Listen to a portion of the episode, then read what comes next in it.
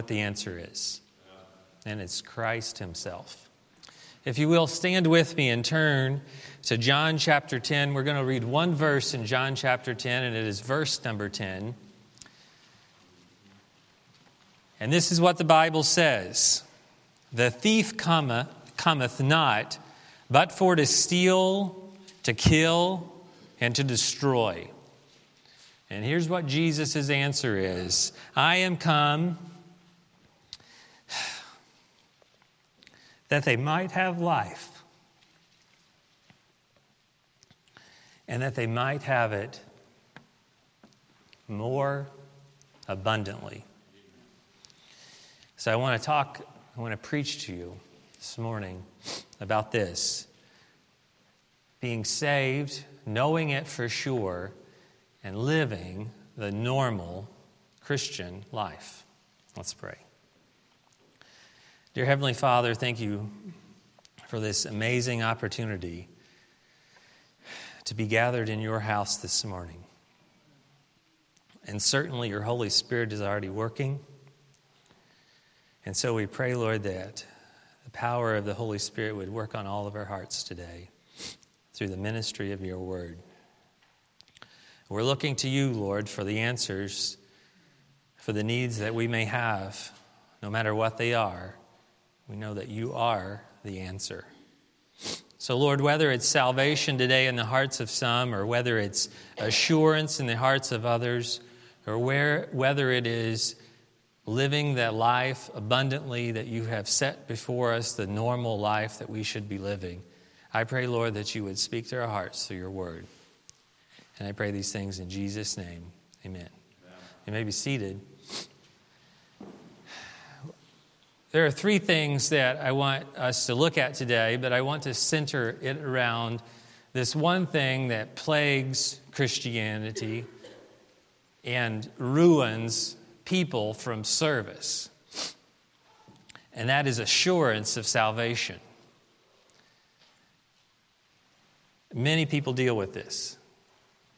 And if you look back which I did, over a bunch of sermons preached over various churches that I have respect. There, there are few uh, messages directed at assurance of salvation. There are lots of doubts and reasons creep in into true believers' lives that affect them and is often very devastating for a long time. I have a, um, a person that I'm very close to, a family member, who struggled with doubt for over 10 years. Devastating doubt. Um, I asked her to kind of recount her testimony to me uh, uh, earlier in the week a little bit. But she recounted it something like this in that she was saved at an early age, said a prayer, and the person leading her to Christ questioned that prayer because they didn't hear that prayer. And that seed of doubt began at that moment that the devil used periodically through her life. It got her to a place where she was asking Christ to save her, as she put it, hundreds of times a day. And when that happens, and what happened with her, depression sets in, you lose your joy, all kinds of things. And there's no way you can be an effective Christian worker for Christ. And so the question here is what do you think the devil wants for us? The first part of that passage of Scripture is that he is here to what? To steal, to, this is where you can talk back to me so I know you're awake. To steal, to, yeah, and what else? And to destroy. And so he wants to keep unsaved people from getting saved and understanding the truth of salvation for sure. But he also wants to keep you as a Christian unsure of your salvation, your true salvation. So, in order to look at assurance of salvation, we need to look at salvation itself and understand that from the Bible, okay? So, what does it take to have life, as our passage in John chapter 10, verse number 10 says? Well, it involves three things it involves your mind, there's an understanding that we all have to have where salvation is concerned. It involves your affections. There has to be an agreement to those things that you're understanding. And you have to have the third piece is a will. You have to make a decision. A decision has to take place. It's not good enough for you just have an understanding of salvation or to even just agree with it, but you have to make a decision. Turn over to John chapter 6 and verse 47. John chapter 6 and verse 47 says, Verily, verily, I say unto you, he that believe on me hath what? Everlasting life. Believe on me hath everlasting life. See, not just believing in Jesus or about Jesus is going to do it. You have to believe on Jesus to get it, to have eternal life. But there's a problem here because 1 Corinthians chapter 2 states that man cannot comprehend spiritual things. So if man can't comprehend spiritual things, how are they going to get saved? Well, there's a, there's a solution to that problem because in John chapter 16, it, the Bible talks that the Holy Spirit convinces the world of three things sin, righteousness, and judgment. See, sin is the problem, hell is the consequence, but listen, Jesus is the answer. Turn over to John chapter 16. I want to read those verses. I think they're very important. John chapter 16, and Jesus is talking, he says, Nevertheless, in verse number 7, I tell you the truth, it is expedient for you that I go away, for if I uh, not go away, the Comforter, the Holy Spirit, he will not come unto you. And if I depart, I will send him unto you. So he's sending the Holy Spirit. And when he is come, when the Holy Spirit is come, this is, this, is the, this is what the Holy Spirit does to the world. He reproves the world of sin and of righteousness and of judgment. And in verse number uh, 9, he says, Of sin because they believe not on me, of righteousness because I go to the Father and they see me no more, of judgment because the prince of this world is judged. So the Holy Spirit comes in and he convinces you, lost person, of three things of your sin of righteousness and of judgment. Hell is the consequence here. So you have to believe first on Jesus. As the Bible is clear in, in John chapter 6 and verse 47 if you believe on Jesus, you will have eternal life. There's also faith and repentance as part of salvation. You, you have to have faith and repentance. So, what is faith? What is faith? Faith is trust, it is reliance, and it is dependence. What is it trusting, uh, uh, reliance, and dependence on? It is reliance and dependence on Jesus alone. You have to have faith in Jesus.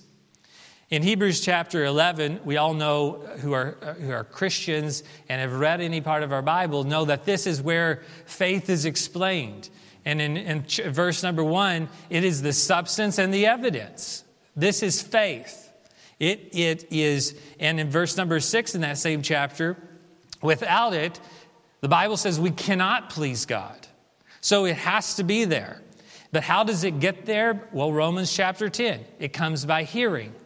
You have to hear in order to have faith. And then there's repentance. Faith and repentance go together. Repentance is turning to Christ. You've believed on Him, you've put your dependence on Him, and you trust in Him. That is the repentance to Christ that you are taking your dependence on yourself to get to heaven because you can't do it. And you're giving it and putting it onto Christ. You're turning to Him, and He will save you. I'll say it again sin is the problem. But here, listen n- not sinning is not the solution to your salvation. Jesus is the solution to your salvation. Acts chapter 26, repent and turn to God. Mark chapter 1 and verse 15, Jesus says, Repent ye and believe the gospel. See, we can mess this up, though, that will later on cause Christians doubt because repentance is not a work. It can't be a work because we are not saved by our works. We are saved by what Jesus Christ did for us alone.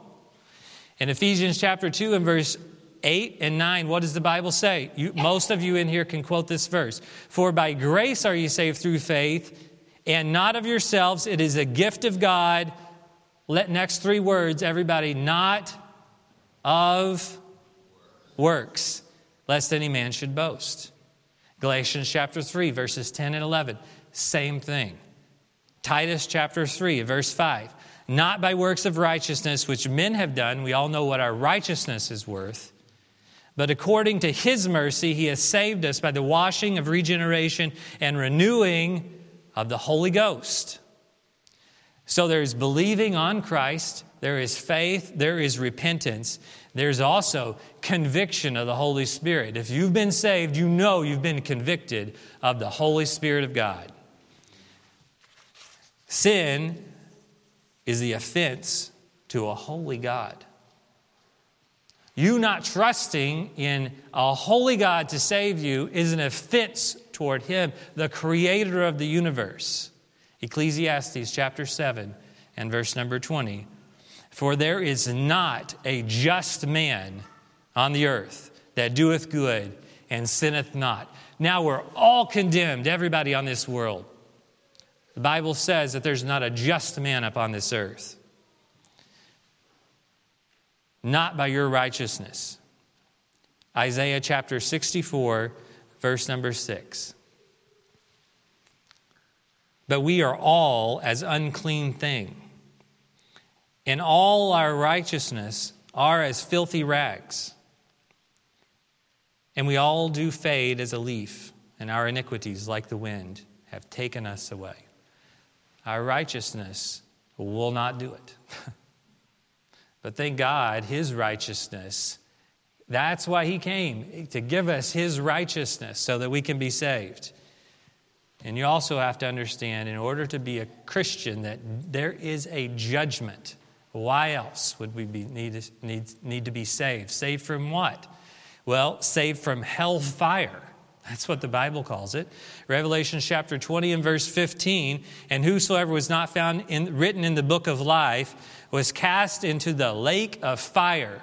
So now the question is, is, is your name there? If it isn't, today is the day of salvation, the Bible says. He that believeth on me hath everlasting life. The thief cometh not but for to steal and to kill and to destroy.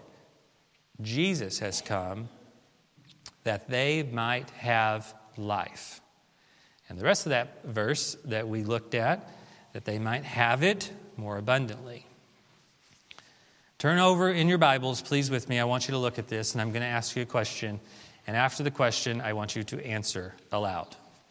Okay? 1 John chapter 5 and verse number 13. Listen carefully. I'm going to read the, I'm going to read the passage and then I'm going to ask you a question. These things have I written unto you that believe on the name of the Son of God, that ye may know that ye have eternal life and that ye may believe on the name of the Son of God. Now, we're moving beyond salvation. We've taken care of that. We understand what that is according to Scripture, and we're moving to assurance. And so, my question to you is Is it possible for someone to not know they have eternal life, yes or no?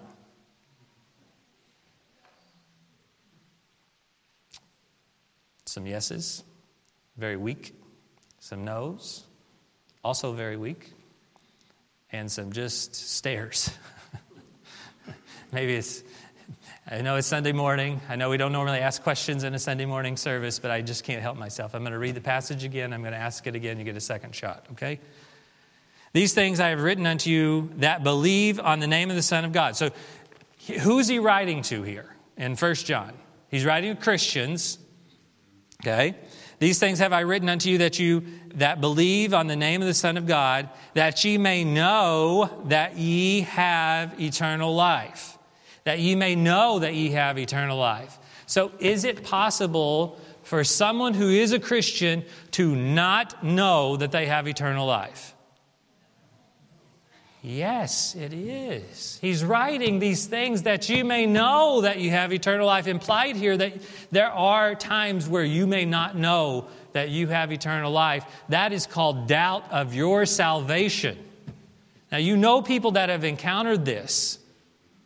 You know people that are Christians, they've believed on Jesus and they've doubted their salvation. I promise I was trying not to trick you in that question.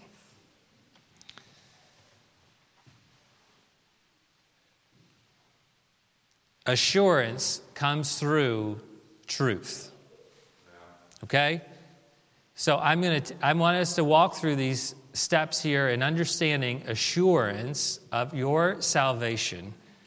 And we have to focus on the word of God. It is infallible. John chapter 3 and verse 15.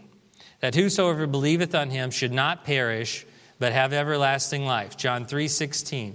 For God so loved the world that he gave his only begotten Son, that whosoever believeth on him should not perish, but have everlasting life. John 3 36, he that believeth on the Son hath everlasting life, and he that believeth not on the Son hath son not see life, but but the wrath of God abideth on him. In, first, in John chapter 5 and verse 24, Verily, verily, I say unto you, he that heareth my word and believeth on him that sent me hath everlasting life and shall not come into condemnation, but is passed from death unto life. And obviously, the passage that we looked on before, verily, verily, I say unto you, um, he that believeth on me hath everlasting life, John 6 47. And so, to have assurance of your salvation, you need to go to the Bible because the Bible says that you can know that you have eternal life. Now, this is confirmed by the Holy Spirit. Look at John or Romans chapter 8 and verse uh, 16. The Spirit itself beareth witness with our spirit that we are the children of God. Now, this is talking about the inner man. You're created a new creature at salvation. This is not talking about the outer man. And so, assurance of your salvation and my salvation comes from the truth of the Word of God. Well, who is the truth of the Word of God? He is a person, He is the Spirit of truth. John chapter 4, 14 and verse 17, even the Spirit of truth, whom the world cannot receive because it has seen Him not, neither knoweth Him. But ye know Him, for He dwelleth with you and shall be in you. See, the Holy Spirit is here in reference as the Spirit of truth. He is that convincer of your salvation. He convinces you of truth, of this word. Because remember, the unregenerate, they cannot understand spiritual things. The Holy Spirit convinces them of what? Sin, of righteousness, and judgment, the Bible says. John chapter 16 and verse 13. Howbeit, when He, the Spirit of truth, is come, he will guide you into all truth. For he shall not speak of himself, but whatsoever ye shall hear, that shall he speak, that he will show you the things to come. And in 1 John chapter 4 and verse number 6, we are of God. He that knoweth God heareth us. He that is not of God heareth not us, whereby we know the spirit of truth and the spirit of error. So the Holy Spirit convinces us of the truth that's in the Bible. Assurance comes from that convincing, it comes from the infallible word, the truth, from our Bibles. Assurance also comes from faith. Now, there are um, two classifications. I'll break down faith to us. We learn that faith is essential for salvation, it is also essential for assurance. The subject of faith. Who is that? That is us. We are the subject of faith. So, when you put your assurance in the subject of faith, you, it sounds something like this How can I be saved? Did I say that prayer right? I don't remember that prayer. I don't remember exactly. I, this, that's the subject of faith. We are to put our faith in the object of faith, not in us, but in Jesus. Romans chapter 10 and verse 17. So then, faith cometh by hearing, and hearing by the word of God. See, the object of faith is God Himself, based on His infallible words. Now, that doesn't mean that there shouldn't be evidences of your salvation. You should know there should be evidences in your salvation. But you should not rely upon those evidences for your assurance of salvation. And sometimes we get some not great preaching around some of this because if you don't do this or if you don't do that, then you might not be saved. And that seed of doubt can grow into people not being sure of their salvation because it's placed in the wrong thing. Whether you do whatever, remember, you cannot do anything to get to heaven. You have to put all of your trust and all of your faith in Jesus Himself. Because we can't do enough. Matthew chapter 5. What is the standard for heaven? Last verse perfection. None of us here are perfect. We can't do enough to be perfect. But in us is the one who is perfect, and his name is Jesus Christ. So, assurance comes through faith. Assurance also comes through uh, some understanding. You have to understand some things. And first, you have to understand something pretty basic, and that's eternal life. If you get it at salvation, how long is eternal life? It is forever, it is eternal. Why would we think that eternal life was anything less? So, if you're truly saved, which you can diagnose that by understanding whether you believed on Jesus, as the Bible says, in faith and repentance, as we talked about, Eternal life is forever. Eternal life isn't something necessarily that we get. It is eternal life is really a person. 1 John chapter 1 and verse number 2. For the life was manifested, and we have seen it and bear witness and show unto you that eternal life which was with the Father and was manifested unto us. That verse tells us that eternal life is Jesus Himself. He gives it, and as a Christian who lives in us, we have it. it's born into us. We're born again. Assurance comes from understanding without confusion. 1 John chapter 5 says that we may know that we have eternal life. You can know that you have eternal life. 1 Corinthians chapter 14, we know that passage. Confusion is not from God. That verse in the Bible says that God is not the author of confusion.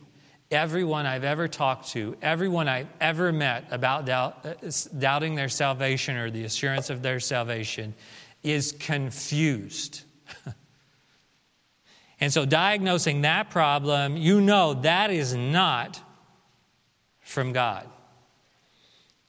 There's a big difference between confusion and conviction.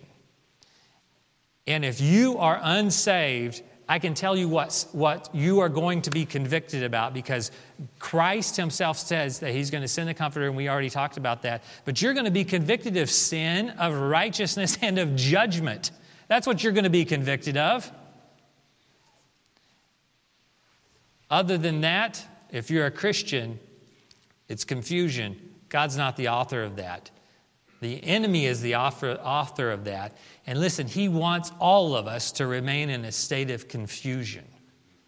And as Brother Paul mentioned in the Sunday school class about doctrine, we have no excuse to be con- uh, confused. We have to know what we believe. It is essential to everything that we are. It is essential to your salvation, it is essential to your assurance of that salvation. Assurance comes also by understanding the grace of God. Turn over to Galatians chapter 2.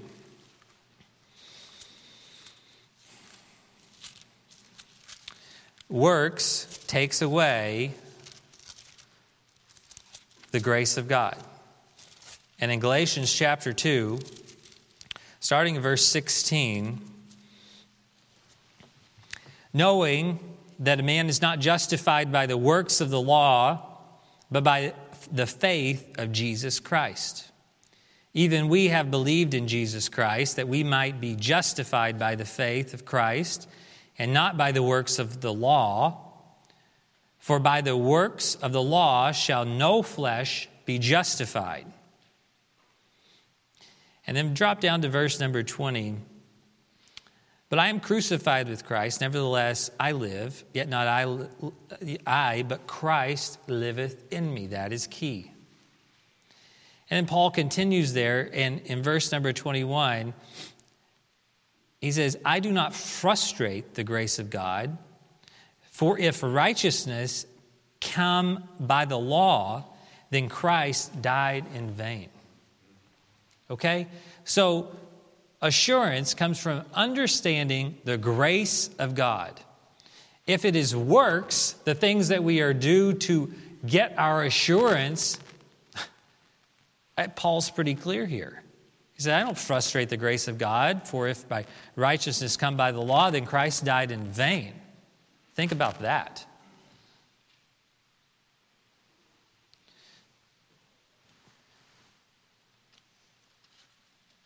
Your works is not where assurance comes from. It isn't. It only comes from Jesus. Assurance of salvation comes from Jesus, just like your salvation comes from Jesus. Justification, sanctification, assurance, they're all by faith. So, what's the danger of doubt? Well, I think you know. The danger of doubt is that you're going to lose your joy you're going to not have any effect. People that doubt their salvation are very troubled. And Satan wants this because it makes us ineffective. I mean, are you going to be able to win someone to Christ and lead them to the Lord if you can't overcome doubt of your salvation? Probably not. And again, John 10:10, 10, 10, the enemy is here to steal our joy. He's here to kill our effectiveness, and he is here to destroy our ability to accomplish anything for God. That is right where he wants us. And so don't give place to the enemy. Don't rely upon yourself for the assurance of your salvation. Don't rely upon yourself for your salvation. It won't work.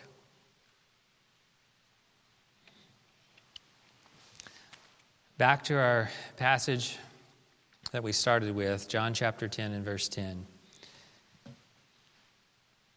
He says that I, I have come that they might have life and that they might have it more abundantly.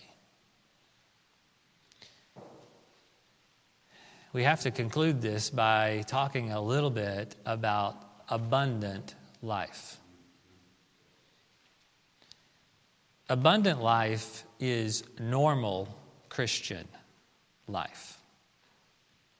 It is not something that is that should be relegated to a select few of people, but as Christians, all of us should have life more abundantly. That is the normal Christian life. I remember in college I read through Watchman Nee's book, which is a normal uh, Christian life. um, and in that book, he. Um, in the, in the book Normal Christian Life, he says this The Son of God died instead of us for our forgiveness. He lives instead of us for our deliverance.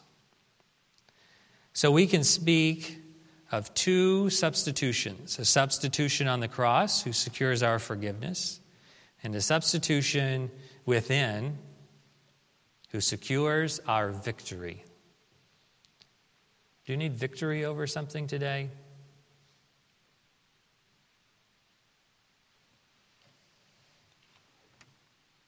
What is your need? Paul says in Galatians chapter 2, verse number 20, he says, I am crucified with Christ. Nevertheless, I live. He says, Yet not I, but Christ liveth in me. The life which I now live in the flesh, I live by the faith of the Son of God who loved me and gave himself for me.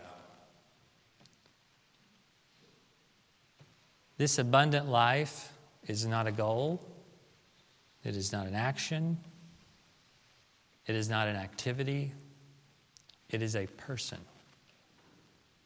And his name is Jesus. There's a theme here that will protect us from the enemy. It's not things that we do. We can't earn our salvation. We can't keep our salvation. We can't have assurance of our salvation. But as Paul said in Galatians here, and we know through scriptures, all of that we have to put on Jesus. he came to deliver us from it all. And so I don't know where you are today. I don't know what your need is. Maybe your need salvation. Maybe you've never believed on Jesus. I'm here today to tell you that if you believe on him, you can have eternal life.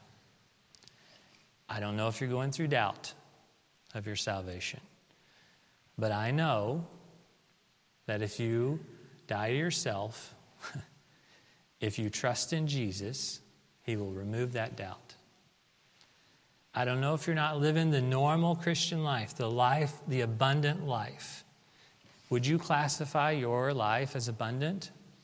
If not, the answer is still the same it is Jesus. So, as uh, we conclude here, I'm going to ask Brother Jed and Sister Andrea to come up right now. And I'm going to ask everybody to stand, and I'm going to ask us to do something that we normally don't do here. I want you to stand and I want you to bow your heads. And I'm going to ask you to raise your hand. First of all, if you will bow your head, I want you to raise your hand if today the Lord spoke to your heart and you are in need of salvation, so we can pray for you. If you know that He is not your Savior, that Christ is not your Savior, if you know that you do not have eternal life, raise your hand. Testimony before God, we want to pray for you. Thank you. If you have doubts of your salvation, or have had doubts of your salvation and haven't quite overcome that, would you raise your hand just to Jesus? He's ready to help you through that. If your life isn't an abundant one, I'm not going to ask you to raise your hand there, but I am going to ask you to pray right now and search your heart and as we bow our heads and Jed, Brother Jed leads us through a song, I want you to, I want you to, I want you to pray to God and ask Him for help. He is the answer to all of that. Whether that's in your pew or whether that's down here, just do whatever the Holy Spirit has led you to do.